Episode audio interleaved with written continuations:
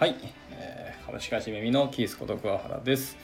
えー、っとですね、今週の日曜日、先週か、に、えー、っと、毎週毎週、まあ、振り返りがてら、まあ、生放送するってことをやっていってたんですけど、えー、今週まさかの忘れてしまって、忘れたっていうか、まあ、正直に言うと、疲れて寝てしまっていて、気づいたら朝になってしまったっていうのが答えになります。ので、まあ、今から、えっ、と、ライブ放送していきたいかなと思います。で、えっ、とですね、今週はですね、まあ、振り返りというか、まあ、本当に雑談をしながら、えっ、と、ライブ放送しようかなと思っていて、まあ、最近あれですね、結構本を読むようにし始めたんですけど、まあまあ、読むスピードが遅いっていうのはまあずっと言ってたんですけど、別にスピードが遅いことが悪いとは思っていないですし、あのまあ、ちゃんとその本の内容が、えー、と理解できているというか頭に残っているということの方が重要ではもっと言うとそれを自分のちゃんと実生活とか、まあ、仕事とかに活かせることの方がもっと重要だと思っているので、まあ、最近はそんなに本を読むスピードっていうのがあんまり速くないことに対してのなんかコンプレックスというか劣等感みたいなのはだんだんなくなってきたかなっていう感じではありますね。はい。ただ、えっと、多分その本をもっと読み読まなきゃいけないなっていうふうに思っているのは、まあ、仕事の話にやっぱつながっていっているんですけど、まあ、僕はそのプログラマー出身で、まあ、今はフロントエンドやっていてでそこから一応取締役に就任したって感じになるんですけどやっぱり上流工程やった、えー、っと時間の方がよっぽど短くてですねはいまあ、やっぱり現場のことが多くて、まあ、でも僕は営業は大好きなので営業と一緒に商談行くことはしょっちゅう行ってたんですよね。まあ、その営業もその技術が分かる人がやっぱ少ないですしで特に、えー、と弊社はあのフロントエンドのことが分かる PM とか、まあ、フロントエンドのエンジニアがお客さん先に、まあ、営業と一緒に行くみたいな人があまりにも少なかったんですね。もともとフロントエンドってやっぱり若い人が多くてそんなにこう業務経験というか社会人経験が長い長くない、えー、まあ、エンジニアが多かったんですね。というところで、まあ、少なかった、えー、行く人も一緒に行ってくれる人も少なかったし、まあ、その商談中にお客さんの,、まあその技術の人とか、まあ、そういうちょっと技術っぽい話になってもなかなかついていけなくて話題にならないなっていうところまたその、まあ、ちょっと一回持ち帰って、えっ、と社内で確認をしてでまた、えー、回答しますとかまた次の、えーと、と打ち合わせさせてくださいっていうような回答することが、まあ、営業としては多かったらしいんですけど、まあ、それってビジネスとしては遅いわけですよね。またもう一回時間取らなきゃいけないし、社内の確認の時間も取らなきゃいけないしということで、本当に遅いので、まあ、そういうところに、まあ、少しでも僕がこう関われたのは、やっぱり営業としてもやっぱありがたいっていうのを言われて、そういうところは僕も、ま貢献できてるかなと思ったんですけど、まあ、一方で僕は逆にその上流というか、まあ、ビジネス側の方の話があんまりでき、実はあのよく分かってないままとか、本当はこういう仕組み、やり方、フレームワークとか、まあ、考え方とか、とか、えっ、と、まあまあかん、いろんなものがあるんですけど、そういうことを知らないまま、自分の今までの経験値とか経験則で、えっ、と、お客さん先に行って喋っていたので、まあ、最近はそういうことを、まあ、ちょっと勉強しなきゃいけないなっていうふうで本を読んでるわけですね。あ、さきさん、えー、生放送参加ありがとうございます。えっ、と、今はですね、毎週私はドライ、日曜日にライブ放送で、えっと、自分の振り返りとかをしてるんですけど、今日はあんまり振り返りとかしてないで、本当に雑、くばらんに、え、雑談をしてる感じです。で今、えっと、僕は最近本を読んでるんですけど、みたいな話をしていて、はい、えっとですね。はい、あ、ヒデさん、えー、ライブ放送ありがとうございます。はい。で、えっと、そうですね。最近そう、僕がなぜ本を読んでいるかっていうところで、あ、そうですね、さきさん。えっと、はじめましてですよね。はい。えっと、じゃあ、軽く自己紹介させていただきますね。えっと、株式会社ゆめみのキースこと桑原と申します。まあ、キースっていうのは私のグローバルネームですね。ビジネスネームと言ってもいいんですけど、まあ、ちょっと海外のエンジニアと喋ることとかちょいちょいあるんで、えっと、海外の方からすると、やっぱ日本人の名前って発音がしづらいんですよね。はい、やっぱり私の本名は桑原清人と思うんですけど申しますけども、えっと、日本人ですらと桑原清人って発音すごいしづらいんですよね。最初に家業があるのに次に和とかはまた、えっと、はきふひほとか来るので余計に発音しづらいので、えっとまあ、呼びやすいかつ、まあ、ちょっと覚えやすい名前を覚えつけようと思って、えっと今は。私はそのキースっていうふうに名前を付けています。えっとキースっていう名前にした理由についてはちょっとえっ、ー、と、F、スタンド FM の第1回のところで収録してるんで、もしよろしければ聞いていただければと思います。はい。えー、っと、そうですね。あと、私はその夢見のというところで、まあ一応エンジニアをしていて、まあ、エンジニア歴はもうこれで8年9年とか、えー、行くんですけども、えっ、と、もともとはそのサーバーサイドのエンジニアをやっていて、で、今はフロントエンドから、えっ、と、今年の3月に、えっ、とですね、取締役に実は就任をしていて、今、ちょっと若輩者ながらいろんな人にこうしばかれつつ勉強しながら頑張っているって感じですね。はい。あ、東真也さん、えっ、と、ライブ放送参加ありがとうございます。ところですね。で、やっぱ取締役に就任して、やっぱ分かることは、僕、そう、現場にしかいなかったんですよ、ほとんど。そうで、えっと、営業と一緒にその商談に行くのは結構好きで、もう喋ることが大好きなので、あの、エンジニアなんですけど、お客さん先に一緒に商談行ったりとか、定例会行ったりとか、みたいなこと。まあ、PM が行かな、行けなかったら私が行く。もしくは PM とも一緒に行くみたいなところで、喋りに行くの結構好きで行ってたんですけど、まあ、やっぱりその営業サイドの、こう、なんていうですか、あのー、ていうんですかね、営業テクニックとか、トーク、こうやって話すとか、で、情報の出し方出さないとか、こう駆け引きとかっていう、いっぱいいろんな、こう、やり取りとかっていうのを営業は結構工夫しながら、こう、仕事取ってきてくれてるのがよくわかるんですよね、本当に。やっぱり行かないとこういうのってわかんないし、で、行ったら行ったで、そのお客さんのその温度感とか、えー、本当にこのプロジェクトをやりたいというか、まあ、ななのでこう結構無茶ぶりな話もするけどそれは本当にここが重要でこのプロジェクトがあるから次のお客さんの、えー、と会社の、まあ、命運がかかるとか今で言わないですけどまあ、そういうぐらいの本気度があるんだっていうのをやっぱ感じるといや僕らもそうやっぱお手伝いするっていうの限りはやっぱり本気で取り組みたいみたいなと思うに感じれるんですよね。っていうのもあってやっぱ営業に一緒についていくっていうのはやっぱり大事なのかなって本気で思いますしあの現場の人間こそそういうお客さんのとこに行ってあの肌で感じてくるっていうのはわりかしありかなっていうふうに思っていますね。はい。はい、エンジニアって聞くだけでかっこいいっていうのはすごく嬉しいえっ、ー、と、言葉ですけども、あんまりやってることはかっこよく なかったりしますし、結構泥臭いような仕事ってまだまだやっぱありますね、エンジニアって。はい。まあしかもエンジニアと言っても、そのハードウェアとかソフトウェアとかインフラとかって結構、最近は細分化してきてますね。よ昔は全部そういうのもひっくるめてエンジニアをやりますみたいになったんですけど、今は結構専業になってきたって感じですね。で私はその中のウェブ業界にいてそのさらにそのウェブ業界でもフロントエンドっていう結構見た目のところですね。画面とかをやるところのエンジニアをしていたんですね、まあ、今も一応、えー、とコード書いたりはしてますけど、まあ、取締役になったのでいろいろ会議の量が爆発的に増えたりしてコード書けない時間もちょっと増えてきたなって感じですけども。はい。で、まあまあなんだっけ、まあ、そういう話をしてて、で、営業一緒に行ってくし、その取締役になって、その取締役の会議に参加すると、僕が今まで知らなかったことだらけで、あの、もう右も左も分からんまま、こう今必死にいろんなものを勉強してる感じですね。はい。えー、っと、お、シャンティさんですかね。えー、っと、ライブ参加ありがとうございます。あと、ケイマさんですね。ライブ参加ありがとうございます。はい。はい、そうですね、ヒデさん。え、っと、そう、ウェブ業界で演者やってるけど、そう、全然地味なこといっぱいありますね。もうなんかひたすらずっとこうログを見なきゃいけないところとか、えー、っと、なんかずっと単調作業したりとか、意外とこう自動化してないものを淡々とやらなきゃいけないとか、まあいっぱいいっぱいありますね、そういう。ただ、えっと、ウェブエンジニアって、あの、やってみるとわかるんですけど、こうずっとコード書いてるように見えるんですけど、実は、えっと、多分7割ぐらい。7割8割ぐらいは多分ひたすらググってるイメージがありますね。調べてこんなライブラリであるとかこれだったら解決できるとかこう誰か同じ悩みぶち当たってないかなみたいなとこを調べてあったって言ったらもうそれを一回自分のソースコードで書いてみてこの今作っているアプリケーションとかに落とし込んでみて使えるってなったらよしそれでいこうみたいな感じですね。でそのデバッグをしたりとか。はいそうですね。はい。ホワイトボードと会話してる日もあります。いや、ありますね。はい。私も、まあ、やっぱりその今リードポジションにいたり役員やってるので、1日になんか会議6本7本やって気づいたらもうもう19時じゃんみたいなことあるんですけどそうですね。ホワイトボードでやいのやいのしかやってない日もあります。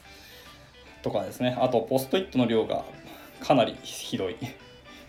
結構うちはもうポストイット使うことが多いですし、私はそのフロントエンドなので、やっぱデザイナーさんと一緒に仕事することが結構多いんですよね。そうするとやっぱり付箋使ってやいねえのって言える方がやっぱ多いんですよね。まあ、僕はそのポストイット使うっていうのも大好きですけど、まあ、コミュニケーションツールの一つとしても使ってるレベルですね。はい。感じですね。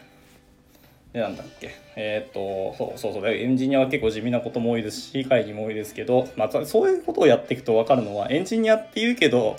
まあ、そうずっとコード書いてるような時もあるしそう78割はずっとググってる時もあるんですけど思った以上にエンジニアってねコミュニケーションをすごく取るポジションだったりするんですよ。やっぱり、まあ、人と人と仕事しますしね、まあ、エンジニアがもし1人しかいない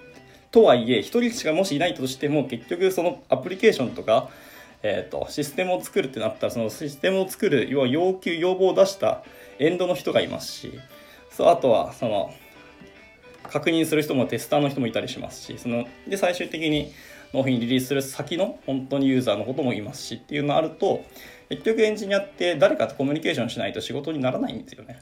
っていうのもあってコミュニケーション能力ってやっぱり職種とか関係なしに必要なものなんだと思いますね。もし必要じゃないものっていうとまあ、やっぱり伝統工芸とかになってくるんですかね。はい、と思いますね。本当個人で、えっと、成り立つもの、お仕事っていうのは、まあ、コミュニケーション必要じゃないかもしれないですけど、ですね。まあ、整体師とかも結構1対1でやるっていうけど、結局お客さんと会話しながら、えっと、整体をしていく、施術をするポジションだったりしますし、まあ、サービス系なんでもう絶対コミュニケーション必要じゃないですか。ってなると、割とコミュニケーション、まあ、必要じゃない仕事の方が圧倒的に現代では少ないのかなと思っていますね。はい。まあ、このコロナの影響でこうリモート化が進んだんですけど、まあ、リモートだからといって結局あの誰かとコミュニケーションするのはほぼほぼ当たり前になってきましきてますし、まあ、エンジニアとか、まあ、ウェブ業界の人間は、まあ、リモートなんて当たり前だったんで今今までも。そんなに、えーと生活リズムは変わらないかもしれないですけど。それでもやっぱり誰かとコミュニケーション取れますからね、まあ、あの Slack とか、まあ、チャットツールを使って直接喋らないであのテキストコミュニケーションの時ももちろんありますけども。それでもまあ結局会話には変わりはありませんからね。はい。はいえっ、ー、とファットマンさん、えー、ライブ参加ありがとうございます。えっ、ー、と今日は本当にただの雑談をしていますひたすら。はい今はそのウェブエンジニアとかウェブ業界の話をしていますけども。はいそうですね。でえっとなんだっけ。まあそうです。ちょっと話を戻していくと、そう、えっ、ー、と、僕はその営業とか行くの好きだったんですけど、その役員レベルになって、いろんな会議が増えていて、ちょっと上流工程をそうです。ね、あんまやってこなかったんで、まあ一応それでも、えっ、ー、と、プロジェクトマネージャーとか何件かやったんですけど、それではもうさらにもっと上、まあ、経営レベルですよね。のことをやっていくときに僕は全然物事を知らんというか、こういう、経営学とかやったこと本当に一度もなかったし、あと僕お金に関して全然勉強しなくてですね、キャッシュフローレベルとかもな本当にわかんなくてですね、はい。っていうところ、まあ、マネタイズとかお金どうやったら稼げるみたいなことは考えたことあるんですけど、もうもっと上のキャッシュフローで話ですね。とか何も知らなくてですね。いや、よくこんな無知識なまま、こう、役員になったのお前って、本当誰かに怒られるんじゃないかっていうぐらい何も知らないんですよね。なので今そういうの必死にいろいろ勉強している次第ですね。なので、えー、っとですね、本の読むスピードが遅いっていうのは、そろそろもうちょっと、あの今まで気にしないっていうか、まあ、気にしてたから発言もしてたんですけど、まあ、でも一方でやっぱり読書っていうのはちゃんとその読んだ本を自分の身にできているかどうかっていうのが重要なんでスピードで勝負するもんじゃないっていうのはもちろん理解はしてたんですけどもうそんなこと言ってられないレベルで僕は知識量が足りないし勉強時間が必要なので、えー、必死に本を読まなきゃなってし本の読むスピードも大事になってくるなっていうのが、えー、と今ひしひしと感じてる次第ですね。はいえっと、ステレオさんですね。はい。えっと、ライブ参加ありがとうございます。こんな夜遅くに、すごい雑なライブ放送してるところですけど、はい。えー、感じで、で、しかも、どんな本読めばいいか、そう、経営って何をやったらいいみたいな、本当にわからなすぎてですね、まいろんな人に聞きまくったりしてるんですけどね、あの、起業した友達とも何かいますし、今、えっ、と、別の会社で役員やってる友達も、まあ、何人かはいるので、そういう人に、ちょっともう恥ずかしいながらちゃんと頭下げてどういう本を読んだらいいみたいなことを聞きながら本を読んでる感じですね。はい、ただ本読まなきゃいけないんですけどでもやっぱり、えーと、コード書く仕事もありますしプロジェクト回す仕事も、えーと、並行してやっているのであとは最近は広報の仕事がちょっと増えてきたんですね。はいまあ、僕はその技術広報みたいなポジションの意味で、えっと、役員に、えっと、就任させていただいたのでもうなんかマルチタスクすぎてですね1週間が光の速度で過ぎ去っていくんですよね。なので、まあ、振り返りは本当にもちゃんとしなきゃいけないんですけど、いつまでも1週間とこ言わずに、もうやっぱちゃんと毎日毎日、えー、と今日ちゃんと目標立てたことができてますかとか、えー、今日の進捗から明日何やりますかっていうのをちゃんとつなげていかないと、もうやばいですね。本当に計画性を立てないといけないなっていうポジションになった気がします。はい。まあ、でもこれはなってみて初めてわかるもんってやっぱありますし、えっと、この視座っていう話があるじゃないですか。エンジニアになった視座と、えっと、その PM の視座と、そういう経営の視座ってやっぱ違うんですよね。この視座に立った上で物事を見て、今こう何が足りないというか、でどうしなきゃいけないとか、っていう経験ってやっぱできないんですよね。まあ、ならないとできないんで、こういうチャンスをいただけたっていうのはやっぱり僕はありがたいですし、正直この人生でラッキーだったなと思ってますね。はい。ああ、でもそうなんですね。ヒルさんも、えっ、と、経営のことをやられてるんですね。いやー、本当に。でも大先輩ですね、私からすると。そう、頭の切り替えはマジで大変。スイッチングコストがすごくかかりますね。案件を普通に2つやってるだけでも、かなり頭の切り替えだけでコスト十分取られるんですけど、まあ、それ以上に案件2つところか僕はもうそう広報と経営とエンジニアとマーケマーケティングとあとマネジメントみたいなもう職種違う仕事をいくついくつもやってるので頭切り替えどころかもうなんかですかね一日一日ちゃんと区切りがつけて入れるのかどうかもちょっと分かってないですね今は。まあ、一応寝てる時はさすがに切り替えできてるんですけど寝る以外の切り替えがもう僕の中で今のところなくなってきててこれはよろしくないって感じですね。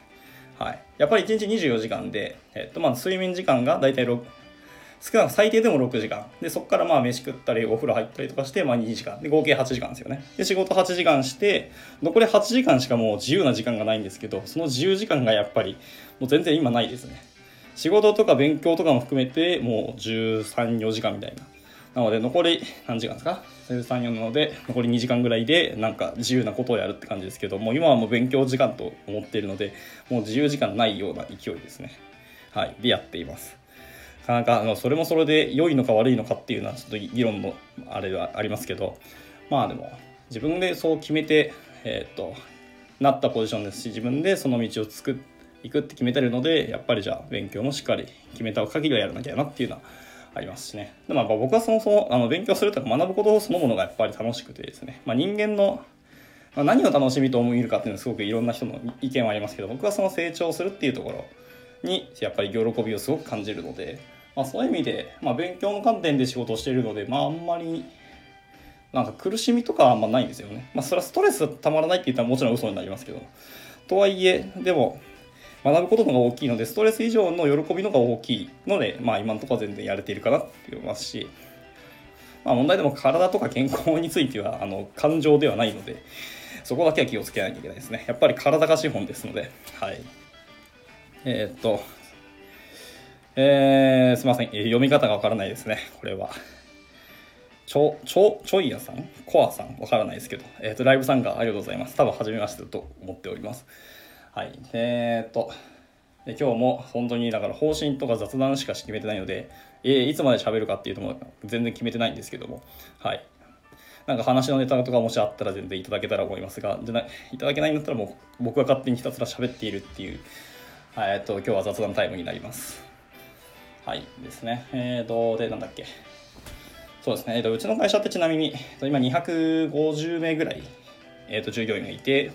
そのうち、多分半分以上、6割手前ぐらいが実はエンジニアで、残りが、えー、次大きいのが多分営業かな。で、あとマーケティングと、総務、えー、総務人事部と、あと経営管理部と、みたいな経理のポジションの方々とかですね。方々がいっぱいいてというかエンジニアが半分以上いる中その僕はそのエンジニア側の、えっと、役員ですので今やっぱりそうそもそも社内のエンジニア全員と僕喋ったこともないですしもちろん。だから顔と名前もはっきりと覚えてないので今その社内メンバーと対話するっていうところに結構本当は重きを置きたいんですね。まあ、広報ももちろん頑張りたいし、まあ、コードイングとかマーケティングとか、マネジメントの仕事もすごい重要なので、それは手を抜くのは難しいんですけど、あ、全然質問していただいてもいいですよ、本当に。基本的に僕は多分答えられる範囲は全然汚くあの喋っちゃうタイプなので、はい。ですね。なので、エンジニアの方の、えーと、役員やってるのにエンジニアのことお前わかんねえのかって言われ突っ込まれた時に本当に困るので今ひたすら対話して全エンジなるべく全エンジニアところを喋っていけたらいいと思ってますしあのついでに、えーと、スタンドヘームでそういうところの話をしてるしてん？話をしてそれをもうそのまま収録して公開してしまおうかなと思ってます、まあ、そうすると弊社のエンジニアのレベル感も分かりますし、まあ、どんな面白いエンジニアがいるのかとか、まあ、うちの、まあ、いいとこ悪いとこっていうのもその各メンバーが喋ってくれると思うのでですね、えーと、必然的な広報マーケティングの意味もあるのかなと思っておりますので、まあ、そうやって一石二鳥で動いていこうと思ってますね。まあ、やっぱりうちの会社って意外と何ですかこうアウトプットしてるメンバーがあまりにも孤立孤立というか限定されすぎてるんですよね会社レベルとしてのあの発信とかってなかなかできていないので、まあ、それはどうしようかなって今すごい考えてるんですけど、まあ、考えてるけど、まあ、ちっちゃいアイデアでもいいのでいいからとにかくあの動いてみることのがよっぽど重要かなと思っていますね、はい、考えて、えーと、何もしないぐらいだったらちょっとしか、まあ、思いつきでいいのでやってみる方がよっぽど多分フィードバックとか結果得られるものも大きいと思いますので、はい。っていうところで、まあ、今やろうとしてるのはそのスタンド FM せっかくこういうのがあるので、まあ、コラボ収録してエンジニアの宣伝なりまた自分もエンジニアの人とまあ接点を持っていこうかなっていうふうに思っております。はい。まあ、やっぱサーバーサイドの人と話す機会はまあちょいちょいあるんですけどアプリケーション開発あのネイティブアプリですね。開発のメンバーと一緒に仕事することがほぼゼロなんですよね。やっぱりフロントエンドって。一緒に仕事する人ってなかなか。大体やるとしたらまあ、えデザイナーさんと、まあ、サーバーサイド API チームとみたいな感じしかならないんですよね。なので、アプリケーションメンバーとか本当にちゃんとしっかり設定も取らないといけないかなと思っておりますが。はい。ところですね。でもうちの会社はその一番多いエンジニアはサーバーサイド。次が多分アプリケーション。iOS かな。で次が Android ですよね。でやっと次にフロントエンドってぐらいなので。まあ本当しっかり喋っていかなきゃいけないと思いますけども。はい。ということですね。あとインフラかな。インフラ、まあ、弊社はちなみに AWS のアライアンスパートナーでやってて、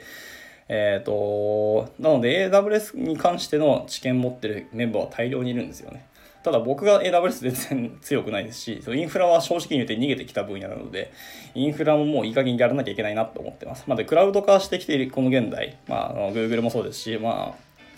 えっ、ー、と、Amazon もそうですし、えっ、ー、と、Microsoft の Azure かもそうですけど、どんどんインフラがもうアプリケーションっぽくなってきてるのは事実なんですよね。YAML ファイル書けばいいじゃんみたいになってきてるので、もう勉強しなくていいじゃんっていう言い訳はもう無理になってきたので、しっかりやっていかなきゃなというふうに今自覚をしてる感じです。はい。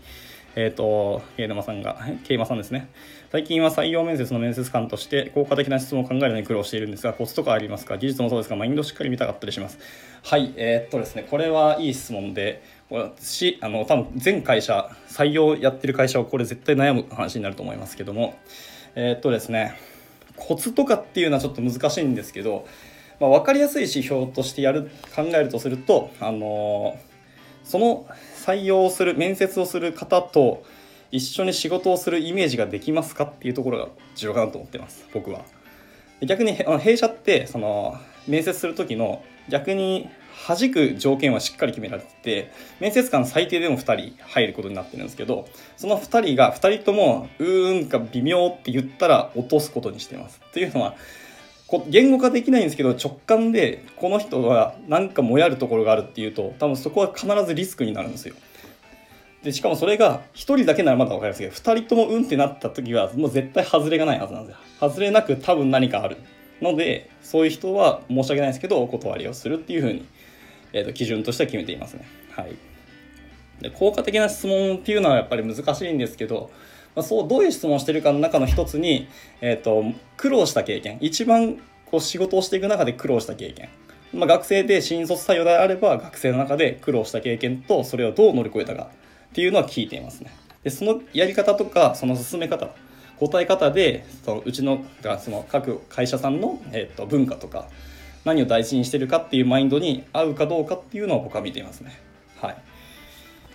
うんぐらいかな、まあ、やっぱりマインドっていうともう最終的に人間味なところが出てくるので、まあ、そう多分行動心理学とか社会心理学とかいっぱいあるんですけどその心理学から、えーと、アプローチするのもありですしみんなからの、えーと、経験値をから行くのもいいと思いますけども、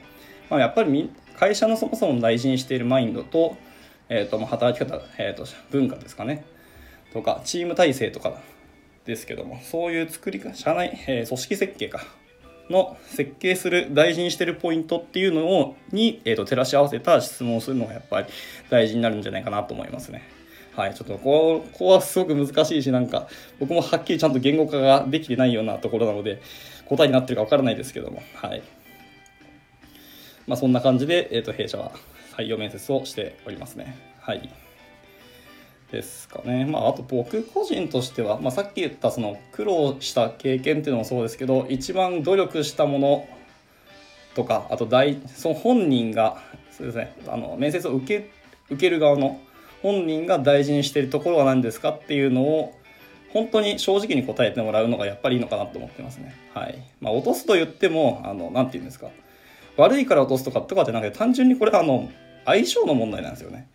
僕もだから、えっ、ー、と今、転職は2回しまして、今までも何十社も受けて、まあ、落ちたこともいっぱいあるんですけど、落ちたっていう言葉はあんま僕は好きではなくて、まあ、今言っちゃってますけど、単純に相性ですよね。その会社に、えっ、ー、と、欲しい人材では僕はたまたまなかったという、また性格もありますし、まあ、その時たまたま、えーと、能力の違いとかもあるんですけど、っていうのがあるので、まあ、そういう意味で、あの面接する方もされる側もそういうスタンスでいるっていうのも一ついいことかもしれないですね。でも少なくともちゃんと喋ってもらわないと、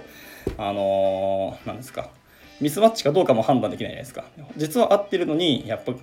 喋ってる内容だけだとあのミスマッチに感じてしまったので、えーと、お断りしたけど本当だったら合ってた可能性はあるんですよね。みたいなこともあるのでリスクヘッジもするのも大事なんですけど、まあ、まずそもそも、えーと、喋る雰囲気とか場作りをするっていうのも結構大事なんじゃないかなと思ってますね。なので私は割と面接してるとか言っておきながらあのまずアイスブレイクして軽く雑談をしてそのまま雑談しながら、えっと、質問するような流れにたまにしています、まあ、ちゃんとその会社説明してあの質問しますみたいなことがあるんですけどっていうのもやっぱ重要かなと思いますね。はい。やっぱり面接はすごく難しいですし、これはなかなか弊社の中でもちょっと一つのちゃんとしたなんか仕組みとかやり方っていうのが固まってはいまだにないので、まあ、そこはね、あの考えていきたいということですね。一応なんかあの構造化面接法みたいなやり方もあったりするんですけど、あんまり当てはまらなかったですね。あれはちょっと型にはめすぎてて難しくなってしまったので、はい、というところですね。はい。えっ、ー、と、はい、えっ、ー、と、ライブ参加の方がたくさんいらっしゃってありがとうございます。えっ、ー、と、ミヨンさんっていう方ですね。と、あと、まさしさん、えっ、と、サチホさんですかね。と、せいやさん、あと、リトグラフさん。はい、えー、ライブ参加ありがとうございます。こんな夜遅くに、しかも月曜日というまだ仕事始まったばっかりな週なんですけど、はい、えー、こんな雑談なチャンネルにいただきありがとうございます。はい、えー、っとですね、なんかどこまで喋ったか、もうすでに覚えてないんですけど、えー、っと、まあ何でしたっけ？そう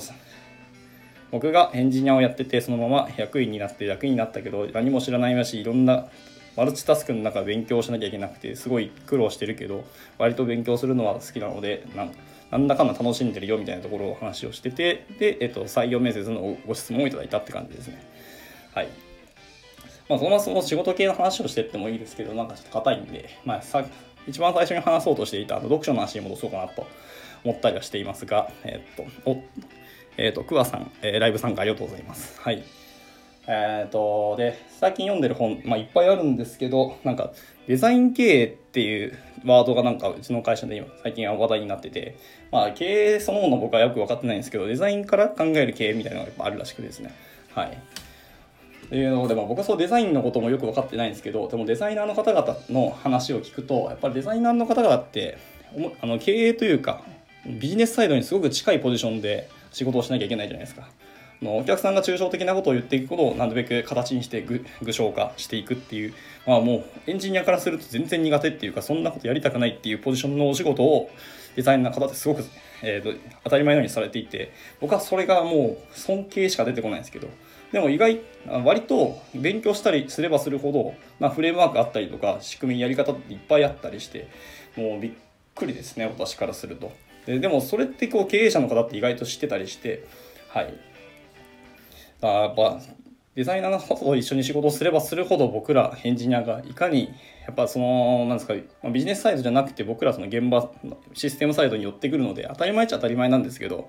えっ、ー、とでも最終的にその仕事をする時必ずその人との接点を持つところ、えーと、そこがやっぱり重要になってくるっていうのはもう今後決まってきてるもんだと思ってますねや。っぱりシステムって何ですかねやっぱ AI が進んでくるとシステム開発そのものって多分いらなくなってくるだろうなと思ってきてます。僕もやっぱり。エンジニアになって改めて思いますけど、まあ、いろんなものが、えーと、抽象化できてて。でそれがどんどん自動化にも進んでいくし。で自動化しながらプログラム書かれて。で AI が発達したらもう僕らがコード書かなくても AI が勝手にコード書いてくれるっていう時代はもう遅から早かで来るのは分かってきてるんですよね。でもえっと決まった仕様を、えー、と落とし込むみたいなとかシステムを落とし込むっていうのは全然システム、えー、と AI は多分すごい得意だと思いますけどで AI が苦手なのってやっぱり国語なんですよね。この出題者の意図を読み取るみたいな AI ができるわけもちろんなくてですね。でそういうところ人との接点の仕事ってやっぱりなくならないと思うんですよ。あのデザイナーの人もある程度はやっぱり、えー、と AI が自動化する時代はもちろん来るとは思うんですけどでも完全なる、えーと、お客さんの満足いくものっていうのを作るのはやっぱり難しいのかなと思っていて。はい、っていうところで、あのー、そう人と接点する持つところのお仕事っていうのはなかなくならないっていう意味でもやっぱりデザイナーさんの人ってやっぱこの先も生きていけるお仕事なのかなというふうに思います。っていうところでやっぱ羨ましいっていうのもありますしちょっと僕らがエンジニアサイドとするとちょっと焦りも出てくるようなお仕事ですねやっぱりはい。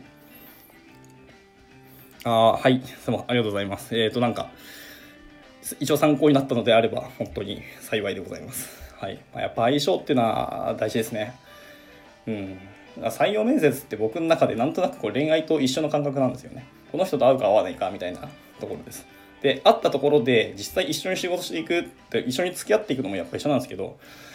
えっ、ー、と、そんなところで、やっぱりでもぶつかっていくのもあるし、すれ違ってする時もあるし、あの、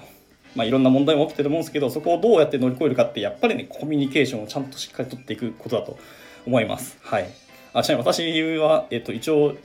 1, 1回結婚して1回離婚もしてるんですよ。でそれからもやっぱり改めて思いましたね。コミュニケーション不足とかあの医師医師のなんか疎通が取れてなかったみたいなところがすごく重要になってくるんでこれはもうなんか採用とか、まあ、お仕事もそうですし、まあ、恋愛も結婚もやっぱ一緒なのかなと思いますね。相性と、あとコミュニケーションですね。しっかりとっていくのがいいのかなと思います。はい。えっ、ー、と、なんだっけ。で、また話脱線して、えー、何の話したっけ？やばい。もう忘れた。何でしたっけ？あ、そう、デザイナーさんがすごいって話をしてましたね。そうですね。はい。です。うん。まあ、デザイナーさんもすごいですけど、やっぱ最近この経営層の仕事をすると改めて分かったのは管理部門とか経理人事の人ってめちゃめちゃすごいんだなってこう改めて思いましただから僕らエンジニアってエンジニアってやっぱりあまり周り見えてない人間が多くてですねまあ、そういう管理部門経理の人とかがいて初めて僕らは、えっと、自由にプログラミングの仕事をしてるし自由にコード書いてるわけなんですよでも本当は僕らもそういうことをちゃんと知らなきゃいけないしなんならそういう仕事を経理経理とかの人たちってあのお金を生まない仕事をはっきりしてるわけですよね。なので彼ら彼ら彼女たちは自分の多分仕事とかポジションをどうどうやって意味付けをするかとかちゃんと役に立ってるかって毎日毎日多分すごい考えられてると思うんですよね。僕らはやっぱり当たり前のようにコード書いて納品したらお金もらえるって分かりやすいんですよ。稼げるんで。稼いでる仕事をしてるので僕らは別にそういうとこ多分意識しないと思うんですけど、えーと、管理部門の方々ってそういうのを直接にはお金が生まないのでいやーなかなか大変な中でもお金安いしやっぱり生まないので多分エンジニアの方が多分給料と高いと思います単価も高いと思いますでもその経営部門の人たちがいないと絶対僕ら満足した仕事ができない。なので本当に頭が上がんないどころかもう毎日毎日感謝してして毎日一日をスタートして一日終わりたいぐらいの感じにはなってますね。はい。やっぱりこう縁の下の力持ちって言うんですけどね。その縁の下の方々こそ本当になんか評価されてほしいし輝いてほしいなって思いますね。やっぱり。ですね、管理マンもそうですけども今は最近はやっぱりそうお金回りのことを勉強しすればするほど経理の人ってこう人数が増えれば増える大きい会社になればなるほどすごい大変でアウトソーシングしてるっつっても限度はやっぱありますしいや大変だろうなと思いますね毎度毎度。例えばそう経理とかって毎月のその経費申請とかいっぱいあるじゃないですか。っていうところをえっ、ー、と同じ人が同じミスすることはまあまあとしても違う人が同じような質問をしてくると、ま、ただ200人の会社で10人の人が同じ質問してきたらやっぱり経理の人ってだんだんやっぱ辟易するわけですよね。でそれからしかもまた前次の日また次の日って新しい別の人がまた10人同じような質問してくるってまあストレスたまると思いますよ。って考えた時にいやもうえ僕らエンジニアプログラマーなんて、まあ、腹立つことはあるそれは仕様が変わったりして腹立つことはあるんですけどその何ですか同じことをずっとっていうことのストレスに比べたら全然、笑っちゃうぐらい軽いものだと思うんですよね。はい、っていうところで。いやもうそういうお金を生まない仕事をされてる人たちには頭上がんないしこれからもずっとちゃんとみんな感謝していかなきゃいけないじゃんっていうことを最近はこうつくづく思わされていますね。はい。とか。まああとはでも一方でこうお金を生んでるから偉いみたいなことを勘違いする人もいてまあその弊社の中でももあんま言いづらいですけど、まあ、ゼロではもちろんないんですよね本当に。やっぱり250人もいればいろんな考え方もいるし人もいます人もいますしあの、まあ、抜け穴制度の抜け穴を使ってこう美味しい思いをするような人もいますしみたいな。自分のポジショントークで、えー、と頑張ってそういうとこに頑張って案件も終えてもなんか人のせいにするみたいな。人も、まあ、たまにいますね、まあ、今辞めちゃった人もいますけど、そういう意味では。なのでやっぱ仕事するのってなかなか難しいというか結局は最後人との関わり方とか人とどうやっていくかっていうところにたどり着くので、はいまあ、どんな人でもまずは、えーと、自分のポジションも大事ですけどまずは、えーと、チームでやってるとか人と一緒に仕事をしていることもそうですし持ってても人間なんだよっていうところからスタートする。いろんな物事ってまずそこからスタートしていって考えるのがやっぱり大事なんだろうなっていうつくづく思いましたね。なのであの、まあ、予想勉強してるものいっぱいあるっていう話も最初にしたんですけどもあのーやっぱ歴史とあと心理学はやっとって損がないのかなって最近はつくづく思いましたね。あとはあの国語力ですね。国語力っていうかまあ読解とか読解力とかあと理解力とか、まあ、読解力ですね要は。この辺がやっぱビジネスマン社会人になった時にめちゃめちゃ重要だっていうふうにもう痛感をしてて、えー、っと僕は学生の頃にいろいろサボってきたものが今求められまくっててまあ後悔がひどいですね。僕はそのやっぱりその数学とかが大好きで数学の成績はめちゃめちゃ良かったんですけど、まあ、英語とか社会とかもうボロクソに悪くてですね。国語も全然できてなく本当にいや後悔しかしてないです。ね本読む遅いというか理解力が遅いのも学生の頃はちっちゃい幼い頃に本をいかに読んでなかったかとか勉強してこなかったってことがね、あの今になってこう生産させられてるわけですよね。まあ、後悔しかないですね。あと、なるべく頭を使わなかったのもちょっと後悔してます。自分で、やっぱり今日本の教育ってやっぱり、やっぱよろしくなくて、世界的に見ても、やっぱ教育委員会の教育は、やっぱ、日本の昔ながらの、何ですか、あの、戦争をしていた時の軍事国家の教育がやっぱりまだに生きてきてて、だからやっぱり前に習いの精神がすごい強い。出る杭は打たれる。で、あの、5教科7科目の総合力点数を求められる。あれって全部上の人の指示に従うような教育になってるんですよ。で、えっと、まあ、それが響いて、えっと、終身雇用制度と、なんだっけ、なんだっけ、年功序列かっていう、まあ、最悪な2つの制度があって、まあ、これのせいで今の若者はどんどんえーと、若者が少ないにもかかわらずお金がもらえないしむしろ若者がお金払わなきゃいけないっていうもう悪の習慣のも元凶ではあったりするんですよね。でそのままそういう悪いのがずっと続いて会社が大きくなるにはどうやったってもうスケールするしかなかったんですよ。会社のとか事業の成功イコールスケールっていうもう一本しかなかったんですけどもうそういう時代はとっくに終わってますしはい、えっ、ー、と、テラミさんですね。えっ、ー、と、ライブ参加ありがとうございます。こんな夜遅くに。ウェブディレクターさんですね、あもう僕が尊敬するポジションの一人って方です感じですね。はい。あ、しかもチャンネルフォローまでありがとうございます。後で私も、えっ、ー、と、アクセスしたいと思います。はい。なんだっけ、そうで、日本の教育がよろしくないって話をずっとしていて、あの、そのやっぱり軍事国家からの教育がずっと生き続けてるし、やっぱりそのマッカーサーが作った、あの憲法からずっと続いてきてるのも事実であるので、まあ、いい加減この辺を脱却しなきゃいけないしもうスケールしたところでこの会社が成功したなんて言えるわけもちろんないですよね。あのまあ、一つの大きい例として、まあ、このコロナがやっぱあって、まあ、飲食系あとアパレル系でもう年商数百億とかの会社でももう潰れてしまった会社ってやっぱ何社もあってぐらいなのでやっぱ柔軟性があるっていうのといかにこう変化に変化できるかっていうやっぱ会社にならなきゃもうやっていけないなってまいりますので。人数だけ大きくしても別にどうなのっていう話はもうやっぱありますね。さすがに何ですかこう今のこう大企業本当に超一流の大企業みたいなところまで行ったらそうそう崩れることはやっぱないですけどでももう崩れないっていう保証はないですよねやっぱり。はい、なので下手に大きい企業行くらいだったらやっぱり今話題になっているベンチャー企業に行ってえーと、揉まれる方がよっぽど生活とやっぱ生活というか未来で自分が食っていくかっていうポジところに視点に立つとやっていけるんじゃないかっていう気はしてますね。はい。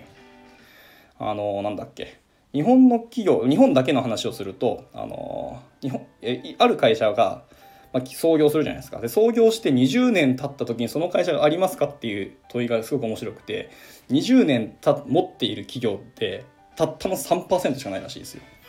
結構衝撃的ですよねでもそれはあの何年だっけ？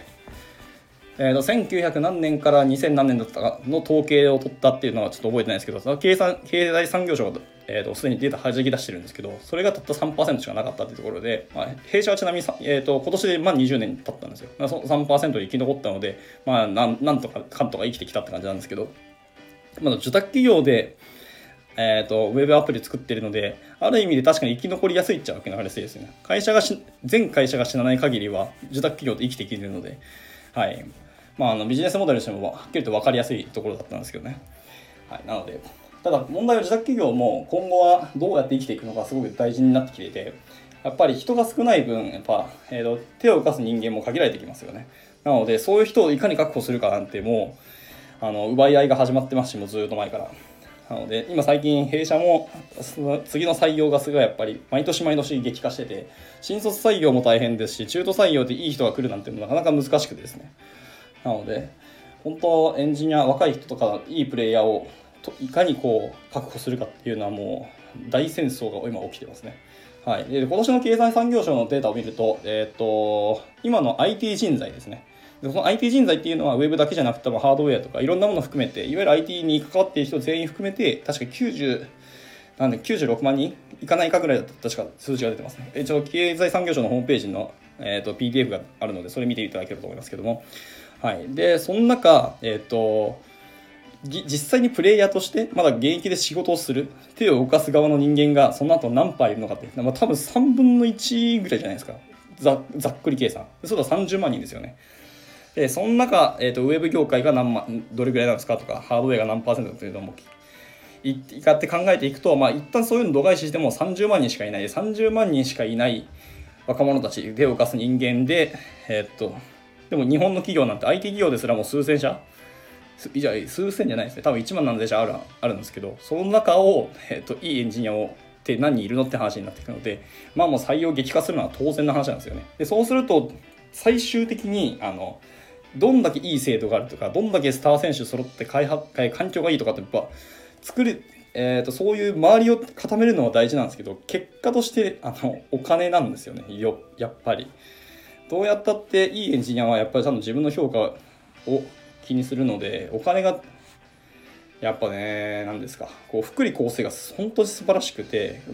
立地環境も良いとか会社がいろんなところでお金使ってくれる。でも年収300万ですよって言われたら行くわけないんですよはっきり言うと。多少ちょっと環境はよろしくないしあのパソコンはあのフルスペックで渡せませんとかあるかもしれないですけど年収600万最低ですって言われたら、まあ、結構行く人はいると思うんですよね、まあ、600を最低に出すって、まあ、そもそもそんな環境じゃなくて十分稼いでる企業だったと思いますけども。はい。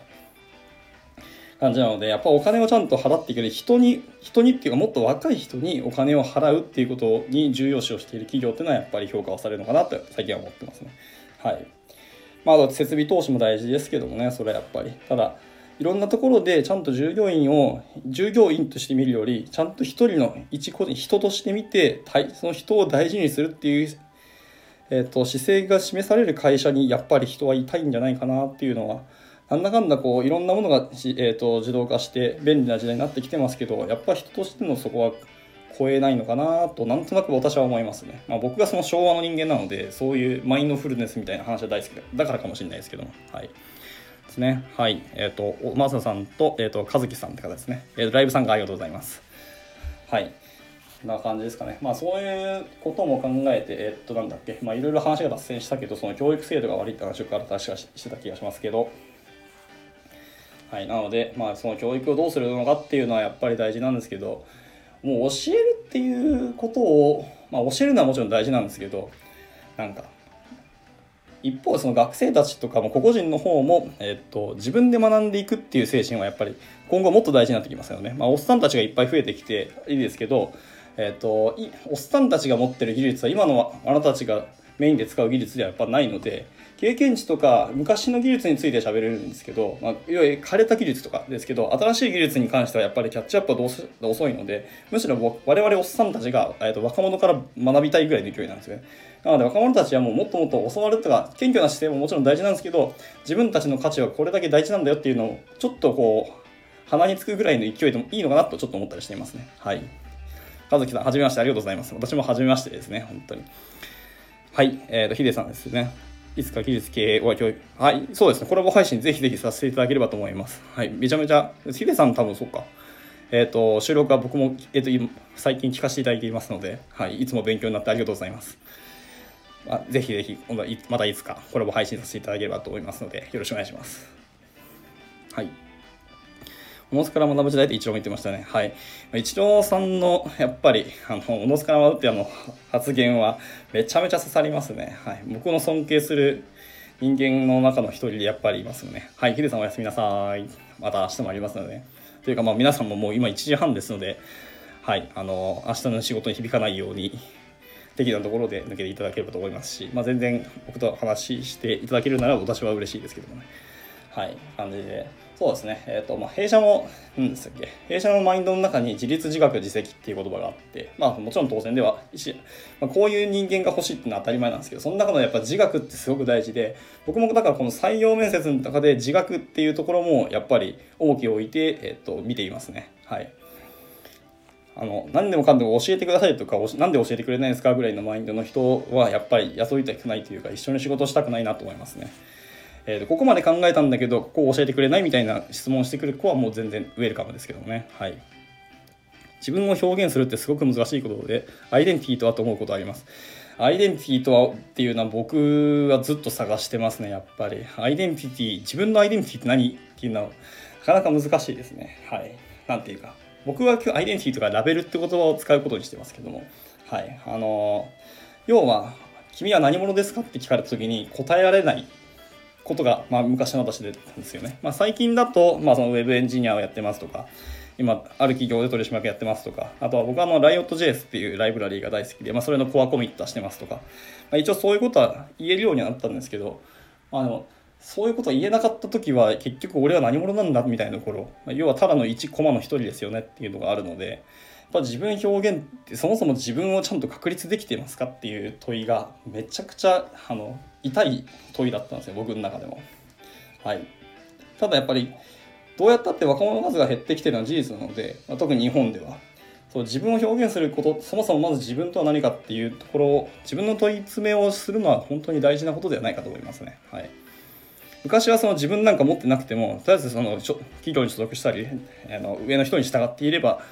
えーと、順調に順調にエスカレーター式であの出世していったりとか自分のポジションがあの確立されていたのでそれで良かったんですけどもう今そんな時代じゃなくなってますからね、はい、なので自分がどう生きていくかってもう本当に考えていかなきゃいけないと思います。あの何でしたっけ？はいはいはい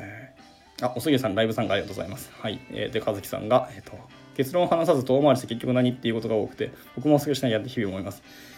いやそうですよね。中村さん難しいですよね。結論を話さず遠回りして結局何っていうことが多くて。うん。いやー、これ僕もちょっと言いがちなんで、いいのか悪いのかちょっとあれですけど。まあ、意図的にこう結論を話さない、えー、と話し方を僕は後輩にしたりはしますね。というのは、えー、と学びとか、えー、と自分で掴んでもらうっていうのはやっぱりすごい重要で、要は自分でここに気づくっていうことを、えー、と重要視するように僕は物事、人から聞かれたら教えようと思ってます。まあ、結局教えない教え方みたいなんですね。あのー、なんですか。いわゆるコーチングになるんですよね。こっちからはなるべく喋らないし、喋ら、質問をして相手に、えー、と答える中で相手に気づかせるっていう風に最近動いていますが、まあ、一方で僕も僕で、その結局なんかうだうだ喋ってるけど、要は何が言いたかったのっていうのをたまにやりがちなので、ここは反省ですけどもね。はい。まあそういうことはつまり自分の中で、えーと、いろんな物事がまだ考えられてないというか落とし込めてない言語ができてないっていうことに尽きると思っていてだからちゃんといろんなことに対してそれは不運そうななんてその表面のことだけじゃなくてそこに対していくのはクリティカルシンキングですよね。いわゆる一回疑ってみるとかそれのその背景にあるものは何だとか実際それの本質的なところっていう実際何言うとか何が何が影響してこうなったみたいないいんですよ物事の現象に対してそのまま一回は受けるんですけどそこじゃなくてそれの一歩踏み込んだところは何なのかっていうところを考えていくっ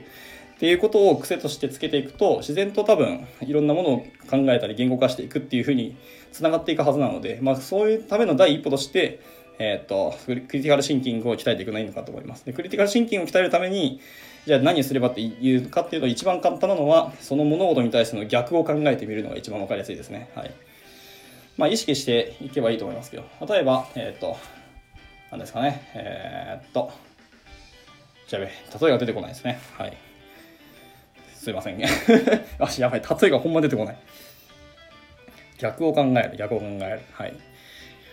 なんですかね。ある、えっ、と、もうお仕事、営業してて、まあ、コンペになったとするじゃないですか。まあ、うちはちょっと受託企業なのでよくコンペになるんですけど、コンペになった時に、えっ、と、まあ、ライバル会社 A に負けたとするじゃないですか。負けた原因は何ですか？みたいな。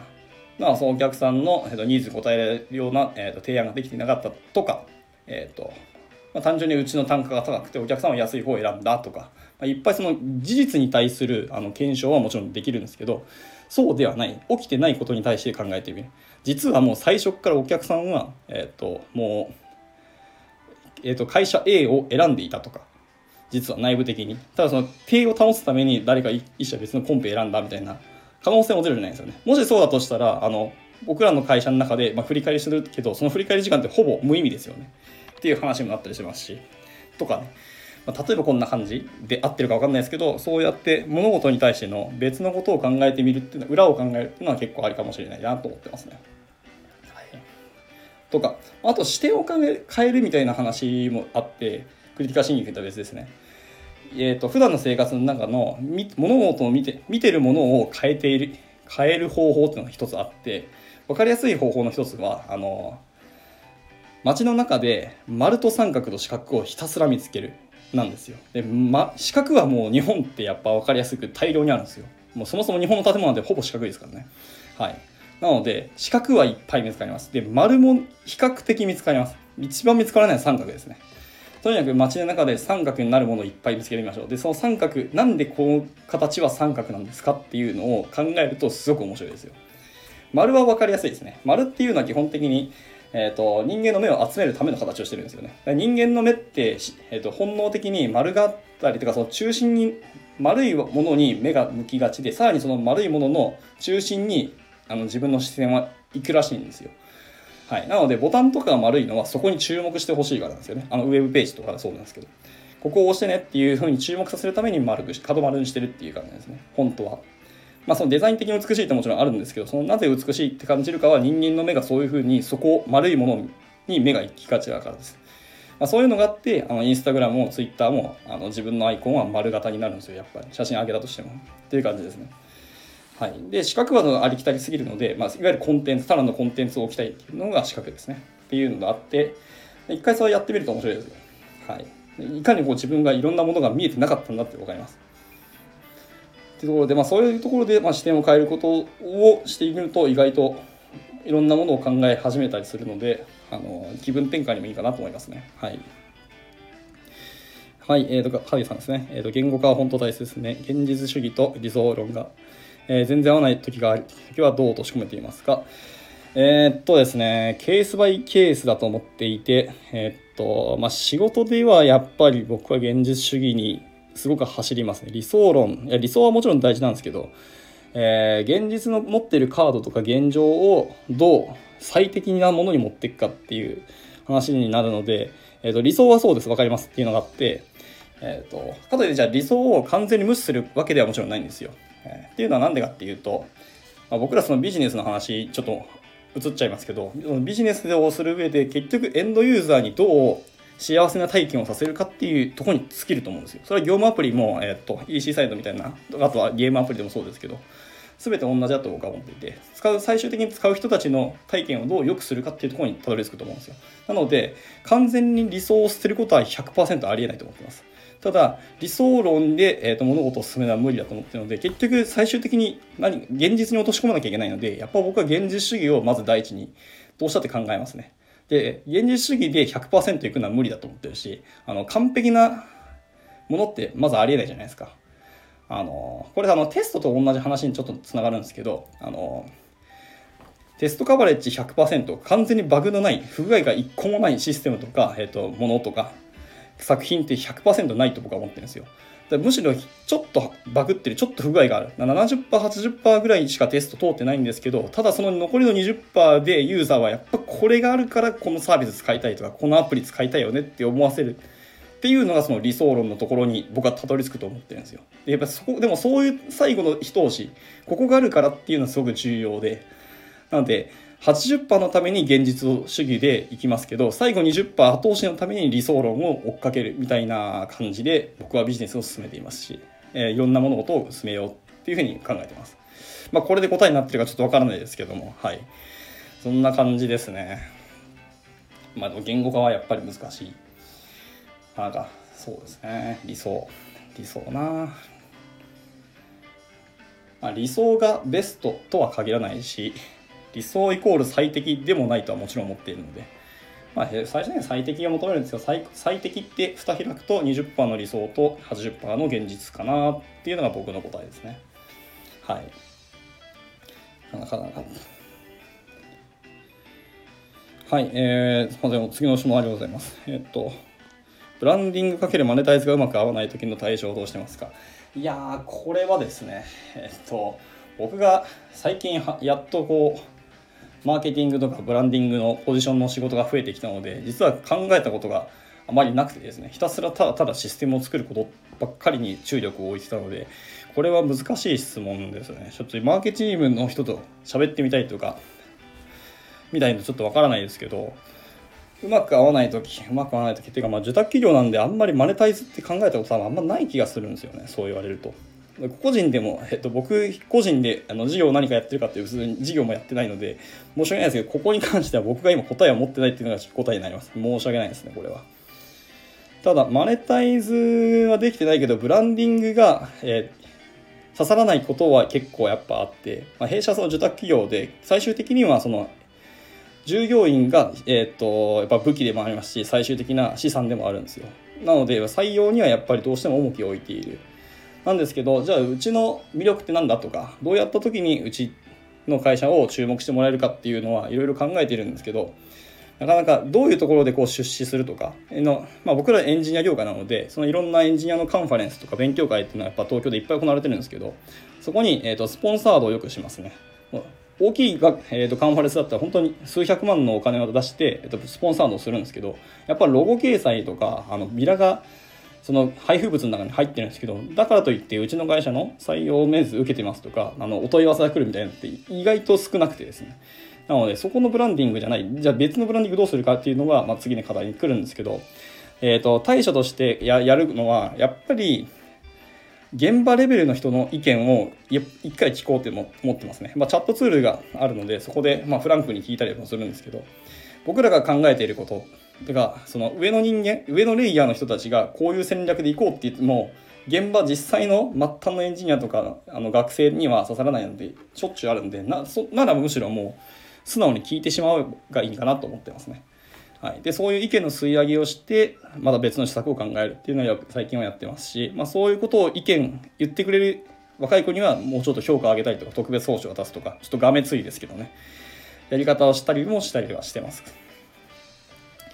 あとはもっとなんですかね自分たちが考えてることに一回疑いをかけるっていうのはすごく大事なので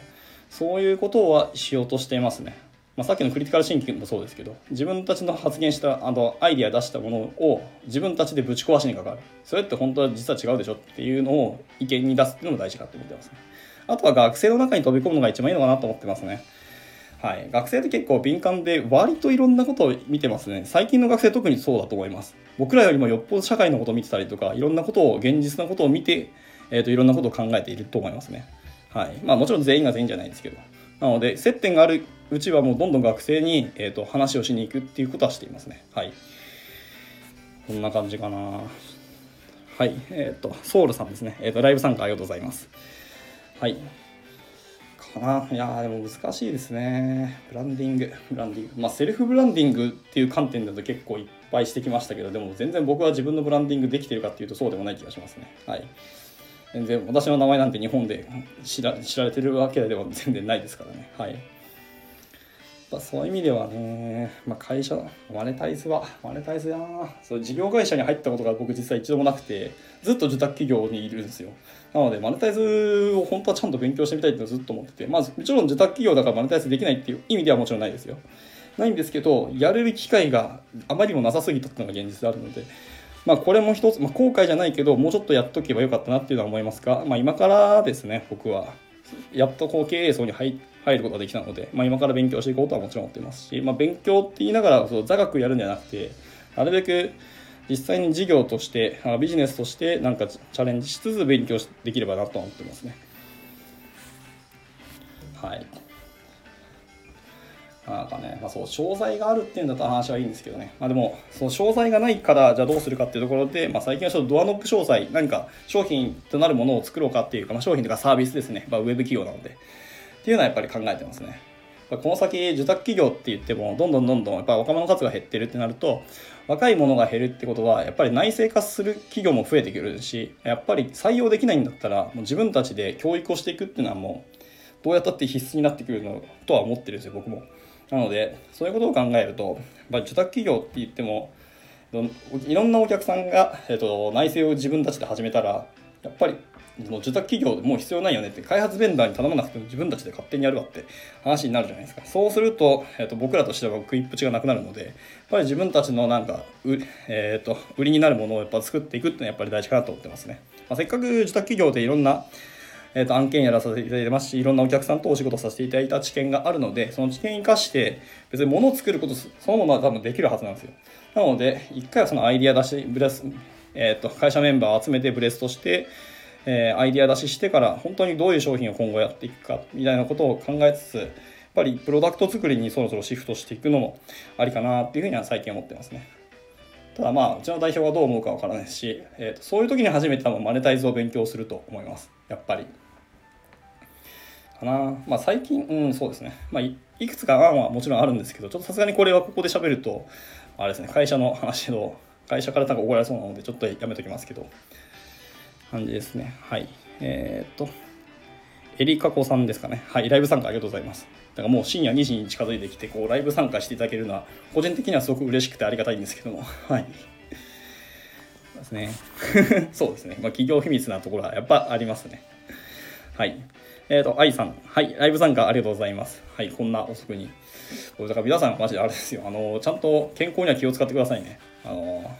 人間の睡眠時間のゴールデンタイムって皆さんご存知ですかね。あの、夜10時、22時から、えっ、と、深夜2と26時ですね。22時から26時は睡眠のゴールデンタイムと言われて、大体人間の一番睡眠の質が高い時間帯なんですよ。この時間に出るのはすごく大事なんですけど、まあ、僕はこの時間を全然こうライブ放送してるわけなんですけど、はい。なので、まあ、睡眠時間もし短いとしてもこの時間だけは寝るっていう習慣を身につけるのだけでも全然いいと思いますのでね、はいまあ、あくまで参考にですけどもこの時間帯に1回寝てみるとあの健康的にはいいかもしれないですね、はい、あとはあの寝る前、まあ、どんだけ寝る前っていうかあの時間はあれですけど基本寝る前の中2時間前以内にこう食事しないとかってやっぱりあの一体あのお話あったりするんですけどあの1個だけ多分許されるのは寝る前にヨーグルト飲むのがいいと思いますよ。はい。で朝のうちに多分お通じが良くなっていってあのお腹の中リリフレッシュリセットされてまだ1日がスタートするってところで、はい、寝る前、えー、特にですねあの人間のお腹の中の菌で一番多いのはビフィズス菌らしいですね。なんか9割ぐらいがビフィズビフィズス菌らしいんですよ。なのでビフィズス菌の入っているヨーグルト飲むのが結構おすすめかなと僕は思ってます。はい。あとは、何ですかね。えっ、ー、と、まあ、いろんななんたら菌ってあると思うんですけど、あの、なんだっけ、R1 ヨーグルトか。R1 ヨーグルトもある意味でおすすめですね。あの、人間の代代謝じゃないわ、なんだっけ、免疫力を高めるっていう、まあ、歌い文句で言ってるので、本当にどれだけ免疫力高まるか知らないですけど、まあ、言ってるぐらいで、さすがに嘘を言って商品出すとは思えないので、R1 ヨーグルトもいいのかなと僕は思っています。はい。で、僕が一番でも食べてるヨーグルトはちなみに LG ですね。LG ヨーグルトです。で、まあ理由としては、僕がですね、何年前ですかね、もう5、6年前かに一度、えっ、ー、と、ピロリ菌検査に引っかかったことがあって、えっ、ー、と、ほんまに、僕知らなかったんですけど、ピロリ菌ってあの胃がんの発がん、発がん率一番の原因らしいですね。で、僕はその時衝撃を受けて、ただ病院に行く暇もないし、まあ、ブラック企業にいたので、あのーいや本当ブラック企業にいすぎてそもそも家に帰ってないような状況だったのであのどうしたらな、えーと、ごまかせるというかなんか治る方法ないの？と調べたらなんか LG ヨーグルトをずっと食べ続けたら結局、えー、意外にならなかったみたいな記事を見つけてそれを信じて僕はずっとあの LG を食べてたんですけどで、なんですかね。まあでも本当それを食い続けて、3年後とかにもう一回 LG、LG じゃないですね、あの、ピロリ菌検査をしに行ったんですよ。そしたら今度は、あの、陰性だったんですよ。だからピロリ菌なくなったって言われて、もう本当にそもそもピロリ菌あったのかどうかわかんないですけど、まあ気づいたらなんかなくなったので、いや、多分 LG ヨーグルト効果あったのかなって、なんとなく勝手に思ってます。はい。えっ、ー、と、あ、すみません、遅くなりました。えっ、ー、と、ルールさんですね。ライブ参加ありがとうございます。はい。あれはもういいですね。多分最近のヨーグルトってちょっと砂糖入りすぎて甘すぎるんですよね、やっぱり。っていうところであんまり甘いヨーグルト食べないのがいいかもしれないですけど。まあ一方で、えっと、甘いだけだったら要は糖分が多いってことですよね。で糖分なんてあの人間速攻で使い切れるんで、あの頭を使うか、えっと、筋肉を使うか、この2点ですね。はい。ま、筋肉もすごい糖分を使うんですよ、実は。速攻で多分人間の筋肉ってあの筋肉使い始めるとあのなんか急に疲れてきてとか乳酸漬けになるじゃないですか。あれって要は糖分足りてない時なんですよ。なので人間の筋肉ですごい糖分を使います。だからその筋肉以上に、えーと、糖分を使うのが脳みそですね。人間の頭はめちゃめちゃ糖分使うしあの大食いなんですよ頭って。あのプロの将棋え？そうですね。将棋棋士いるじゃないですか。プロ棋士の方々って1局大体体重3 4キロ落とすぐらいに頭使うらしいですね。っていうぐらいには頭ってすげえあのエネルギーと糖分を使うんですよ。ということであの甘いものを取っても別に僕はいいと思ってます。ただその時に運動するか、えっと、頭を使うことをすれば全然ほぼ残らないのでそれでいいんじゃないかと思ってますね。カフェオレマックスいっちゃいます。すげえな。すいません、ちょっとタメ語で。カフェオレマックス朝から飲めるってそれ相当やばいですね。血糖値爆上がりして大丈夫かちょっと不安になりますけど、まあまあでもいけてるんでやればいいと思いますね。体の反応強、ちょっとでかそうなんで、まあ、もしあの、落としめしていくと、多分カフェオレマックス朝から一発目で行くのは気をつけた方がいいかもしれないですね。はい。というところかな。はい。まあそんな感じで、糖分の仕方使うのは結構大事だと思いますよ。僕もでもそう、大学、大学院の受験の時に、えっとですね、1日なんか12時間から15時間勉強してでそんな生活を 4, 4ヶ月続けたんですけど1日6食ぐらい飯食ってましたね。めちゃめちゃ頭使うからとにかくお腹が空いてもう食いながら勉強しないと生きていけねえぐらいに頭使ってたと思いますけど。ででもそんだけ食って1日6食4ヶ月生活したのに体重なんか5 6キロ落ちたんですよね。っていうぐらいに頭ってめっちゃ糖分とエネルギーを使うことがよく分かったんで、いや、本番痩せたかったら運動するのもありやけど、めちゃめちゃ勉強するのもありかなと僕は思ってますね。で、勉強するんだったら、あの、あの英語やったらいいと思います。英語ってすっげえあの頭使うんで、特に日本人は。やってこなかったら頭ですしね。はい、物事の変換をするっていうところですね。をやるってなかなかね、あの、日本の教育体制でやることでほぼないんですよ。英語、唯一英語ぐらいが変換をするという頭を使うので。というところで、え、ー、と、まあ、痩せたければ英語を必死にやるっていうのもいいんじゃないですか。一石二鳥ですね。英語ってもう今後の、あれですね、日本企業で多分大活躍できると思いますよ。英語できるだけで。し、あの、海外の仕事をそのまま取ってこれるところもあるので、あの海外ってやっぱり金の羽振りすごくいいですよ。まあ、もちろんその、なんですか、あの税金がどうなるかとかっていうのは別の話であるんですけど、ただ稼ぐっていう一点に行くんだったら海外の仕事を取れるのは本当に大きいと思いますし、そのためには英語ができるのはもう必須ですので、はい。痩せて英語もできてお金も稼げてもバンバンだと思うので英語を勉強しながら痩せダイエットってのは結構一つのおすすめですね。はい。えっ、ー、とラップさんです。ラップさんって読むのかな？はい。ライブ参加ありがとうございます。はい。なんかもう本当に脈絡もなくただただ雑談をしております。えー、そうですね。なんだろう。まあそんな感じの話でですね。はい。なんかどっからその話になったのかちょっと全然覚えてないですけどなんだっけな。まあまあそんな感じかな。はい。というところで、えっ、ー、と、あとなんか話したいこと、話したいこと特にあったかな。あんまない気がするけど、なんだ。あ、そう、ちなみに僕は、そう、英語大事だっていうのを持ってるのは、僕は最近あの、あるお客さんとずっとこう、もう半年以上仕事をしてるんですけど、そのお客さんは、えっ、ー、とですね、ず全部英語なんですよ。あの全部ついても語弊があってたま、たまには日本語を使うんですけど、基本的には、えーと、朝のミーティングもそうですしあの進捗報告会もそうですしあのチャットツールとか、えーと、いろんな、えーと、タスク管理ツールも全て英語で書かなきゃいけなくて会話も全部英語なんですよね。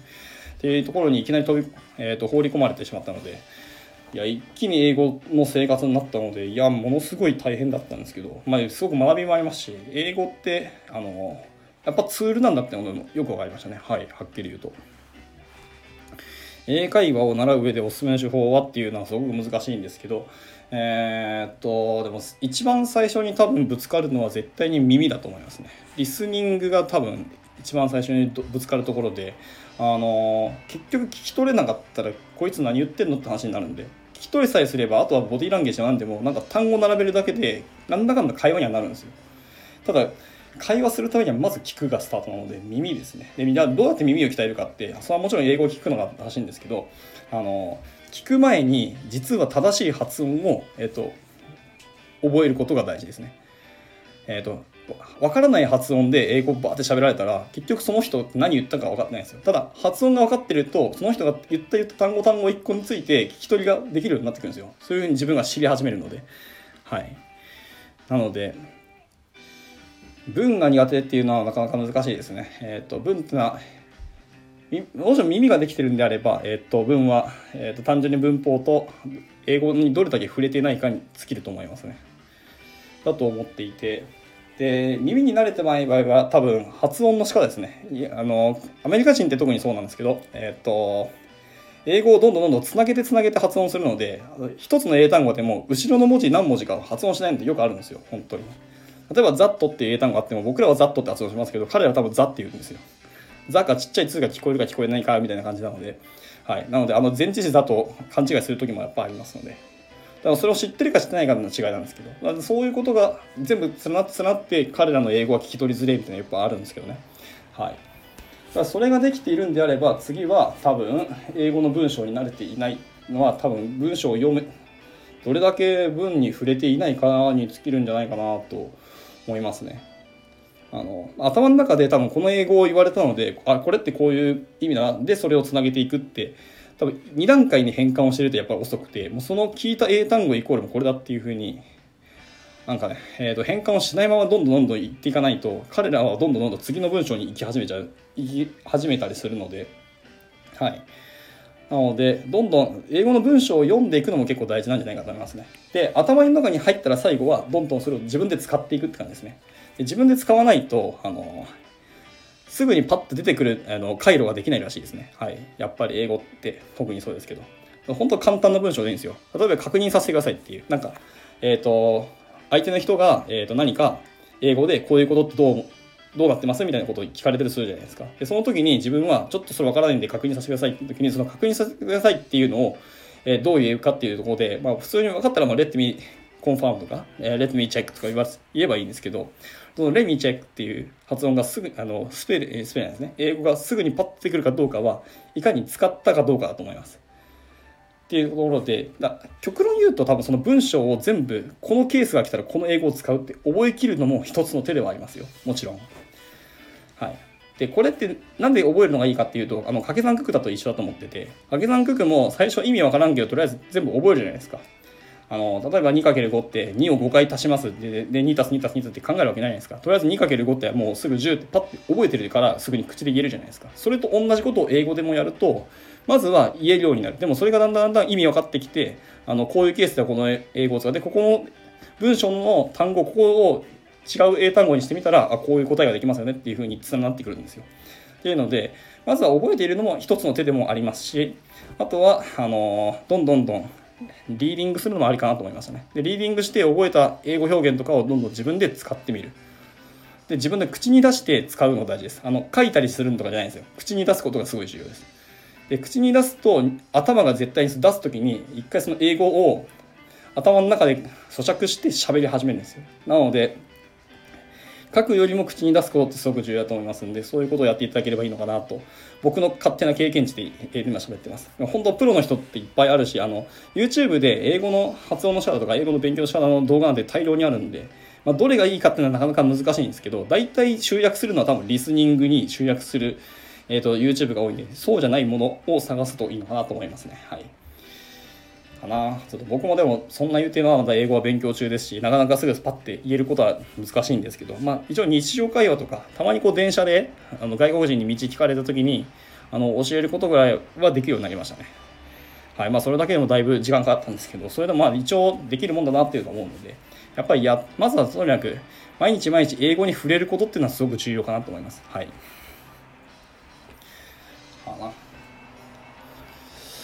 そう、まあそんなところですね。で、えー、っと、まあぼちぼち。はい。いや、なんか参考になったとしたらありがとうございます。ちょっとでも、なんか脈絡のない教え方というか、あの、話し方だったのでよ、く分かってないかもしれないですけど、まあちょっとこういうのも後でまとめてまた、なんか、ブログかなんかに書いた方がいいかもしれないですけど、はい。というところですね。後でまとめて、またどっかで発信したいと思います。はい。というところで、えー、っと、まあ、もしも自分深夜2時なんで、私もまた明日仕事もありますし、えー、と、今回のライブ放送はこれで終了にしたいかなと思います。はい。で、また来週、日曜日に毎週毎週ライブ放送しているので、